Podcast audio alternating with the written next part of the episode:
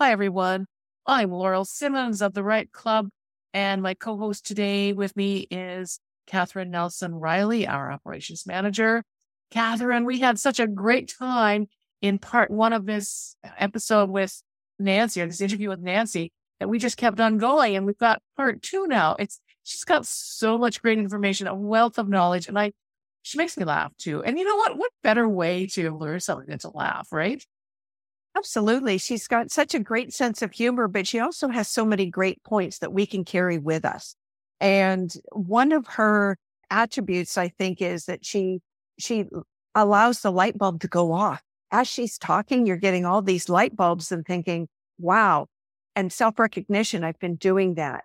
What can I do to be able to adjust? What tips can I take in order to move forward? And she's doing that in this particular episode but she's always such a fabulous wealth of information. So I'm going to say, let's get on and continue the conversation with Nancy. Oh, that's great. And before we do that, though, just a reminder you can go to the rightclub.com. Lots of free information there, hundreds and hundreds of hours, uh, video content, podcasts. Go and take a look. It's free to join.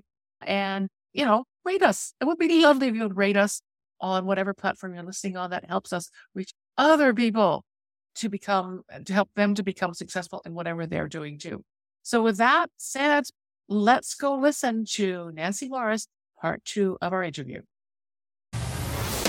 Welcome to the Right Club podcast, where the focus is on helping you, the real estate investor, advance to the next level. And now let's join this week's hosts and share ways for you to customize your life. So if we back up a little bit to the performance of the outcome goals. So what I'm hearing you say is that we have this large outcome, desired outcome. And within that, so it's, it's our five doors.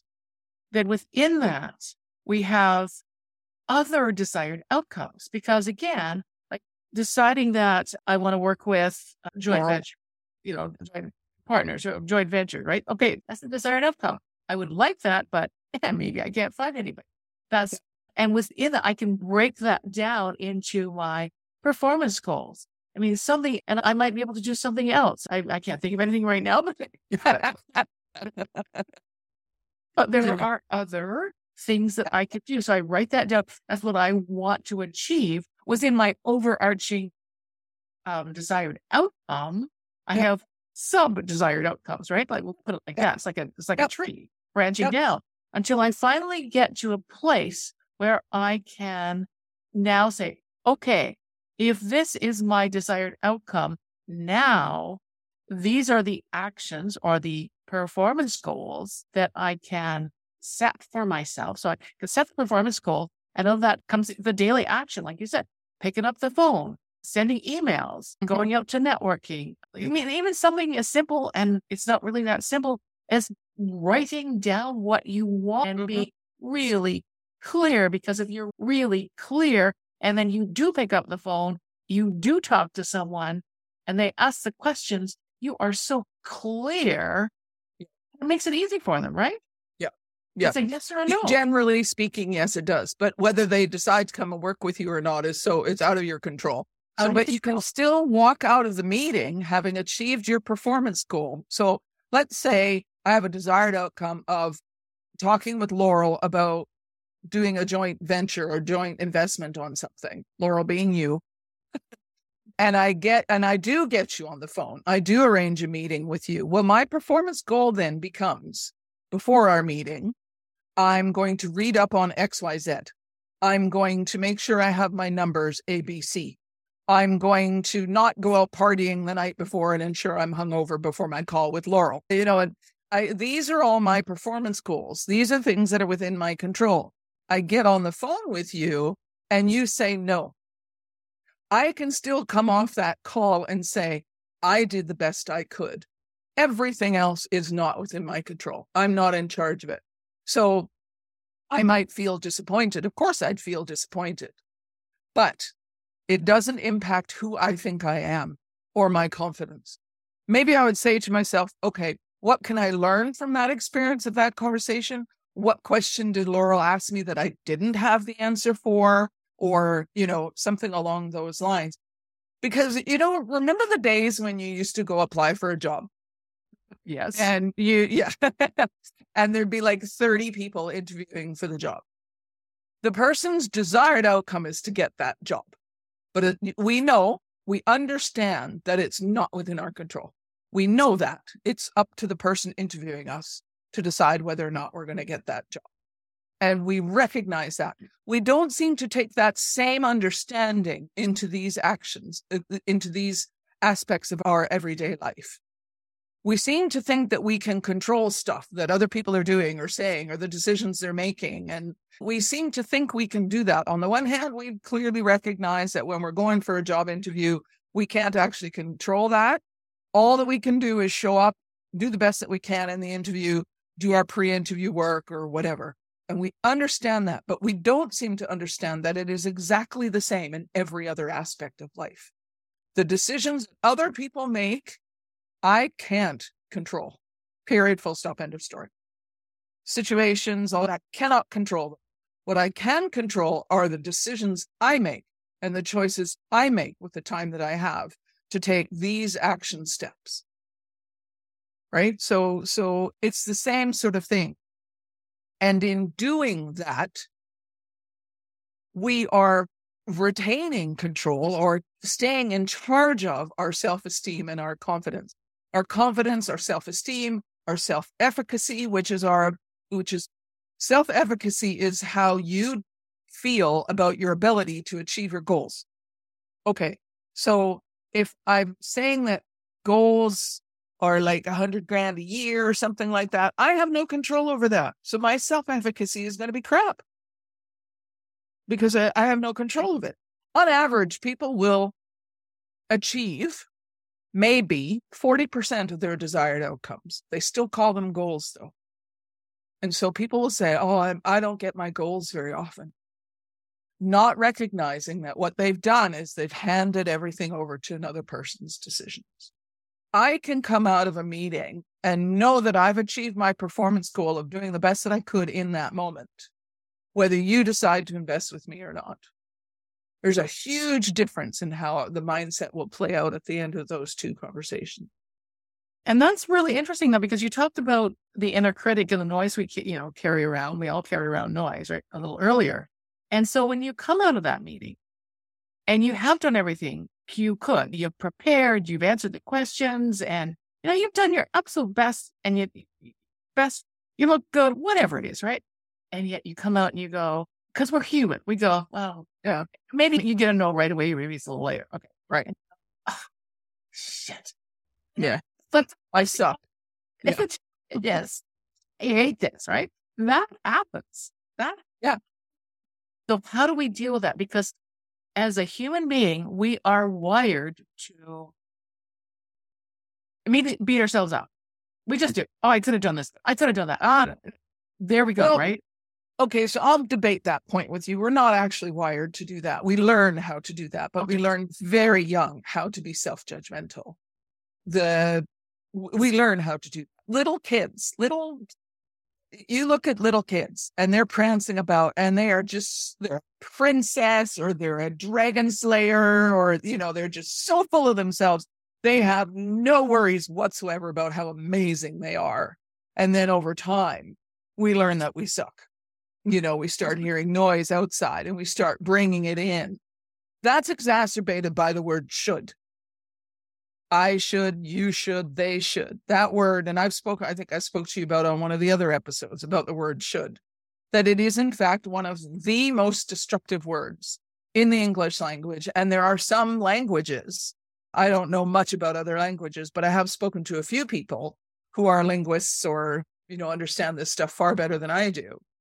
And there are languages that don't have an equivalent to the word should. So Oh, yeah. So there, that is the word should by definition is a standard that society agrees upon. Personal and professional success for oneself need not be dependent on shoulds, need not be dependent on what society thinks. But we learn very young to should on ourselves and other people. And the noise in our head around should is so loud sometimes. So, using your example, coming out of that meeting, I get a, a no from you, say, which you would never say no to me anyway, but let's just go with it. I should have done this better. I should have said that.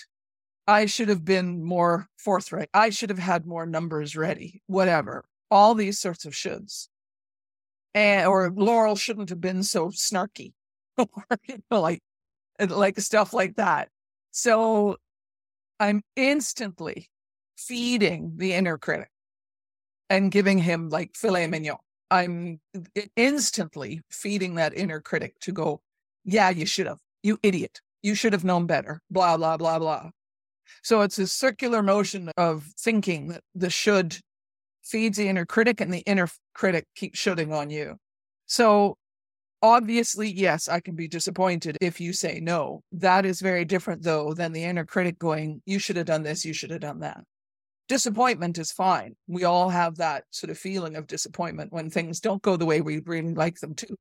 Go for it. Go have a, you know, a coffee or you know, go feel the disappointment, go have a nice glass of wine. And then, you know, put the big girl pants on the next day and keep moving things forward. It's absolutely fine to feel that disappointment and be in that moment. And take a moment also to ask yourself to the extent that you're shooting on yourself or other people in the situation. It's usually a measure. Again, successful people are do not should on themselves very much because it's a waste of time all it is a big stick. It's just a big fat waste of time. It's a learned behavior to shoot on yourself and or other people. It's a learned behavior. And all it does is create angst and anxiety. Literally, because as you know, Laurel, in the olden days of my study, one of the things I looked at was the use of functional MRIs measuring negative and positive words. So people would stick their head in an MRI and they'd be exposed to different words, both visually, so they would read the word or they'd hear it. And because it was a functional MRI, the researchers could measure parts of the brains that were stimulated by different words. So that's what they did. The word should stimulates parts of the brain related to fear anxiety. It does not re- does not stimulate parts of the brain that are related to motivation or drive or things that we know about how the brain functions. So inner critic is fed by the word should in those sorts of situations. And those people who should on themselves or others a lot are likely to struggle and procrastinate because they're afraid. They're afraid of something happening. So because you know, it should work out this way, but what if it doesn't? And if it doesn't, then I should be really annoyed and blah, blah, blah. And, and so the story goes on and on. And I think we have to be clear too. I mean, you use the word, uh, the term sort of societal, what was it? Not standard. Sorry? Standard. Standard. Sorry. Societal standard. But I want to narrow it down a little bit. Yes, it is a societal standard, but it's also hearing your mom and your dad saying you should do this. It's your hearing your sisters or your brothers or your aunts or your uncles or whatever your teachers, employer, teachers saying television do this. And we internalize it so much that I always vision of having this little like you you know oh, I can't remember the there was an advertisement on television years ago where there was like the little devil on one shoulder and the angel on the other the little devil was that you should. Mm-hmm. I always think about. I work really hard at not putting should in. I don't in my language. I desperately try not to use it. I, it slips in sometimes because, of course, it's part of the language. It will. Yeah. But he, once once you become aware, I don't use it, and I don't use it on myself either. Again, I desperately try not to. yeah. And I mean, I study this stuff and I still should on myself and other people. The extent to which I do it, though, is significantly less. And of course, there are days when you wake up, you've not slept well, or you feel unwell. You're more vulnerable to your inner critic and you're more, more vulnerable to that noise. It is identifying the noise and then changing the language. You know, it, it's when you hear I should, the fastest way out of I should is to challenge it and say, really? Why, why should I? What makes me think I should? And then just sort of move on from there. But what we tend to do is we think something And then we go on a bit of a tangent and we go all the way down a conversation and a rabbit hole. And we could sit there for 15, 20 minutes just on the same. I should have done this. Why didn't I do that? I'm an idiot. And it just goes on and on. The best thing to do is stick in a, you know, a metal pole into the mouse wheel and stop it by saying, no, actually, I'm telling myself a lie. I did what I thought in that moment was the best that I could do. And that's okay. And sometimes that's all it takes. But shooting on yourself and other people is a learned behavior, which I love learned behaviors because that means that you can relearn it a different way. And what I encourage people to do, particularly around this particular word, this language stuff, is share this conversation with others, somebody that you trust. So I know, for example, Laurel, if you hear me shooting on myself, you're going to tell me about it. You will say to me, I'm hearing you shoot on yourself or, you know, something similar. And when you work with other people to, and they pointed out to you that perhaps you're shooting on yourself, then they can see what you don't. I don't know how many times I've done a presentation where I'm including this little bit and then somebody, so somebody will then sort of stick up their hand and say, so what you're telling me is that I should be better at not shitting on myself. And I was like, oh my God, you know, like, and then the whole audience cracks up. We don't always recognize that we're saying it. So inviting somebody else to support you and you them helps them too. Because when really anally retentive psychologists research this stuff, people will say the word should out loud something like 30 times a day. Wow. So if you're shooting out loud 30 times a day, imagine how many times you're doing it in your head to yourself, because we know that what comes out of our mouth is the tip of an iceberg. So we're shooting on ourselves an awful lot. And I know people that basically start their day with, I should do this when I get to the office. I should be able to do that. I, you know, I shouldn't have done such and such. That's how they wake up in the morning. And it's just not the way, again, to feed your confidence, your self esteem, and your self efficacy is, eh, you know, it, it just so counterproductive. And it's such a simple little thing to change you know, saying to somebody, please could you point out to me when you hear me shoulding on myself, or even a variation of should, where I'm labeling things like I ought to have, or these are just variations of should. So, you know, getting somebody else to help you with that and you them, such a simple little thing to do. And I've seen people fundamentally change how they approach their entire day as they start to minimize the word should. So, as we minimize the use of that word, both externally and internally, now we are in a much better place on our mindset. We're in a more, positive place.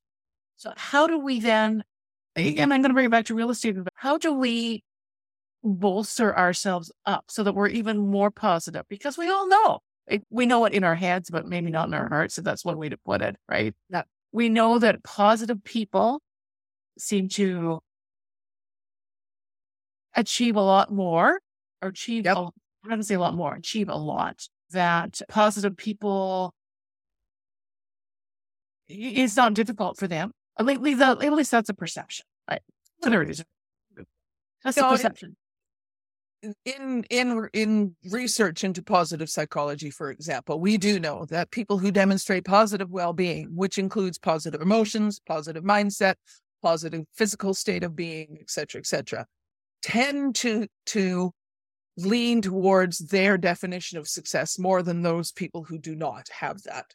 There is great value in negative emotions and negative thinking. There can be extremely good value in that. For example, in research, it's been shown that people that are optimistic, like overly optimistic, tend to have blinders on and don't see obvious problems or obstacles because they're just everything is nirvana, everything is going to be wonderful, and they just keep pushing forward, even though there's all these signals around them saying, "Ooh, danger ahead," sort of thing. So, so pessimism has its place, negative thinking has its place, but it's when it's managed. And what we tend to do, because the brain is naturally wired, this is one thing it is naturally wired for, is to notice negative things first when we start on a tangent of negative thinking, the brain will stay highly focused on that and it will just keep regurgitating negative stuff. That's where we need to step in and say, I don't need to be thinking this way. I don't need to be shitting on myself. It's not required.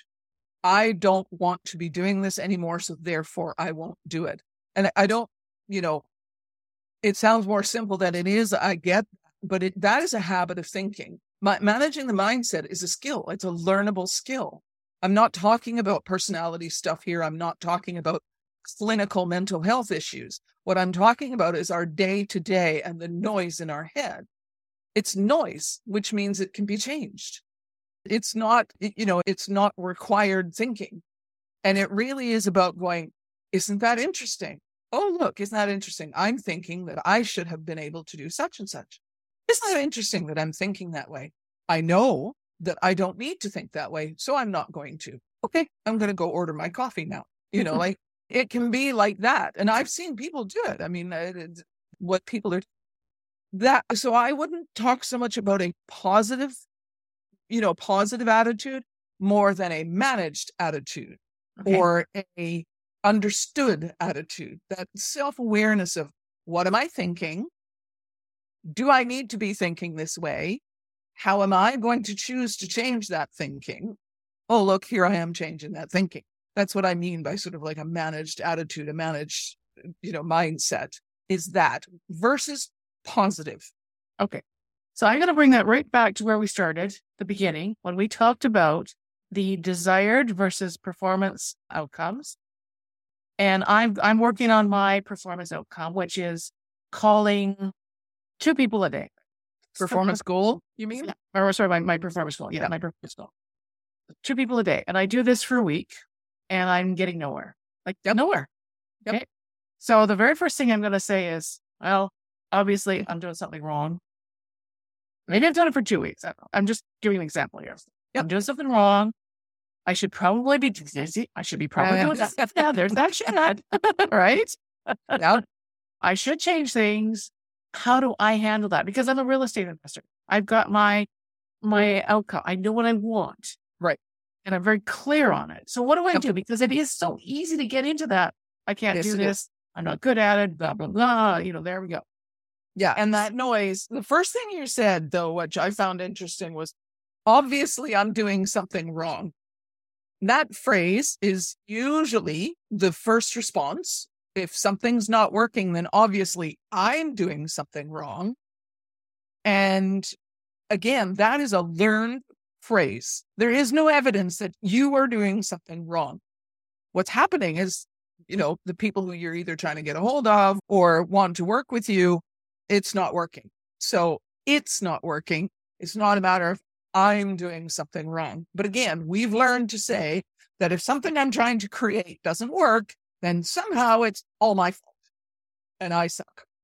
So obviously, I, the key then though is okay, you've been making these calls for a week, let's say two, and you're not getting any further. You are, however, achieving your performance goal. So step number one is to say, I'm doing what I said I was going to do. So I'm proud of that and consciously congratulate yourself for that. Look at me. I'm doing this, even though I keep getting this rejection or whatever it is, I'm still doing that. Yay me. Now, because to move things forward, we must measure and adjust our behavior. It's okay. So I've made two calls a day for two weeks. And I'm calling these types of people. Okay. What could I change? Is maybe it's four calls a day maybe it's I shift from calling this type of investor to this type of investor over here. Or maybe I take a completely different approach. Maybe I send emails. Maybe I do something else. What else could I do? Endeavoring to keep the outcome arm's length. What else can I do? And then how can I measure that and adjust my behavior? you t- you want to take persistent consistent action over time but after a period of time if that action is not generating anything then you do need to look at it and see how you might change that behavior and that is the responsibility you have is to make that assessment of what's working and what's not and then adjust what you're doing it, it's like with everything else and doing that at arm's length the key though is to manage that mindset and not say, obviously, I'm doing something wrong. I should do this. I should do that. I should know how to do this better. I should, uh, blah, blah, blah, blah, blah. If that's happening, you got to address that first. You got to address the mindset first. I'm making these phone calls twice a day. I'm getting rejected all the time and I'm still moving forward. Yay, me. I deserve a coffee, you know, a fancy coffee or something like that. And it does happen all the time. Life's not fair. You know, that you're not going to get everything that you shoot for. It just doesn't work that way. Even the most successful people I know, the most successful people I know just keep getting up every morning. And yes. sometimes it's very difficult to do that. Sometimes it can be really draining to do that. They just keep doing it. The worst thing that you can do, though, is be shooting on yourself or comparing yourself to somebody else. Yes, get mentors, but they're not you and you're not them. So comparing yourself to somebody else isn't actually a good strategy for growth. Following the actions of another person, that's a good strategy. Comparing yourself to their outcomes, not so much. I don't know if that answered your question. Did that? Yes, I yes, I think it does. I think it does. And you know what, Nancy, we could talk about this. Well, you and I could talk about this for hours and hours. Yeah, we and we have in the past. but you know what we're gonna do? We're gonna move to the lightning round now. And these are simple questions. We're gonna ask you to answer. This week's lightning round is brought to you by Butler Mortgages, Canada's number one mortgage brokerage, three years in a row. If you need a great mortgage broker to help you with investing in real estate or to help you purchase your next home, reach out to Daniel Patton and Michael Zanzini from Butler Mortgages. You can do that by calling 905 569 8326 or toll free at 1 888 MTGTEAM and check out their website, butlermortgages.com, or by email, daniel.patton at butlermortgages.com or michael.zanzini at butlermortgages.com. And let's go to the lightning round. Catherine, would you like to start with the first one? Ah, absolutely. This has been quite fascinating listening to you, and a lot of light bulbs have been going off. So excellent. But as you've gone through this, what is taking the should out of it, taking that particular outside of the should. What is the best advice you've ever received from from anybody to be able to manage their mindset? Outside of should, because that outside of should. The the best. Okay, recognizing that most things that I'm thinking are learned behaviors, not facts recognizing that for me, I think in my own life and my own development has been an important adjustment for me that most of what I'm thinking is a learned behavior that I can change. Okay. Excellent. Okay. You're talking to the Nancy, I'm the 18 year old Nancy. I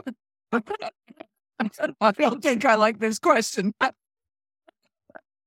Knowing what you know now, what would you say to that 18 year old Nancy? Just one, what, one thing that you say to 18 year old Nancy. Exactly what I just said, because my head was so filled with noise when I was 18, and it was negative noise. It was all the things that I should have been able to do, that I was doing wrong, that I was just like Uh, you know, I sucked. I was a rebel in my family, so I was causing all sorts of grief to my parents and all that stuff. So it was more on the lines of I don't have to believe that I'm not worthy. That's that's a good one. It's it, and I think it's quite rampant throughout society and throughout people. Like it, it's to have the awareness to move forward. So that's excellent. So what is just taking a little bit of a left turn from this, what is the one thing you can't leave the house without doing, excluding your cell phone? Without doing? Yeah, without doing or without having with you. One thing, there isn't one thing. I can leave my cell phone behind quite happily. I don't think there is one thing. I've been asked this question before. And I, the other than my keys, I can leave the house with, I don't care. I don't, it doesn't, whatever. Okay. All right. It's your house keys. Uh, that's what you need. But what's the one attribute? If you had to choose one attribute, because I know Nancy pretty well, but what's the one attribute that you would say has made you successful? Because you are successful. An attribute is my ability to stand on a stage and speak. Okay. I mean that is that what you mean by an attribute in this? Well, context? attribute, I think more, more of a, a characteristic, maybe is the better word. Characteristic is Oh, my sarcasm.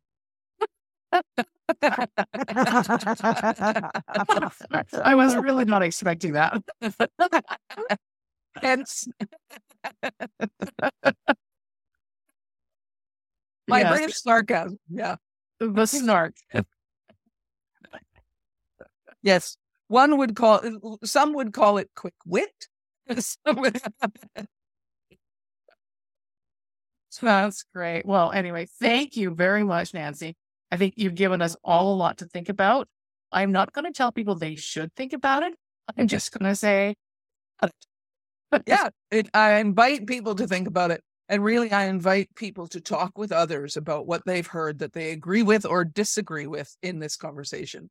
Because then that's where somebody's real learning comes, is taking a piece of what they've heard us talking about and doing something with it and discussing it with somebody else. And where could people reach you? What's the easiest way for them to reach you? NancyMorris.com. Okay. That's the pretty easy. way. Yep. All right. Super, Nancy. We'll have you back in a few months because, man, we could talk about a whole bunch of stuff. It was great. Thank you. It was great to be back. Thank you so much for having me. Well, Catherine, as we said, we could talk to Nancy for hours and hours and hours and not Absolutely. Absolutely. She's she helps you bring the realization for your managing your own self-awareness and being able to say just that one t- tiny word to take that should out of your out of your vocabulary and take that with a sense of curiosity and self-awareness on how to be able to adjust and move forward in order to, you know, what's the difference between a goal, what's something that's a performance goal, what's something that is an actual goal that you can have control over or what you don't, how to manage it, but how to keep the mindset for you to be able to stay on track. It was just, it was a phenomenal two, two episode conversation. Yeah. So if you haven't listened to the first episode, first part of this interview, go listen to it because, you know, Nancy just, she just has so much to share. And it really is helpful for real estate investors and for anyone who's doing anything. Frankly, I don't care what kind of business you're in. It's really helpful. Meanwhile, we're going to say good, goodbye for now and come back next week and listen to another podcast. Bye for now. Bye. Thanks for listening to the Right Club podcast, where the focus is on helping all levels of real estate investors advance to the next level and help you customize your life. Be sure to tune in next week at rightclub.com slash podcast or wherever you listen to podcasts. And if you get a few seconds, please rate the podcast wherever you're listening. It helps the show get noticed by others like you, and we truly appreciate it. And don't forget to subscribe.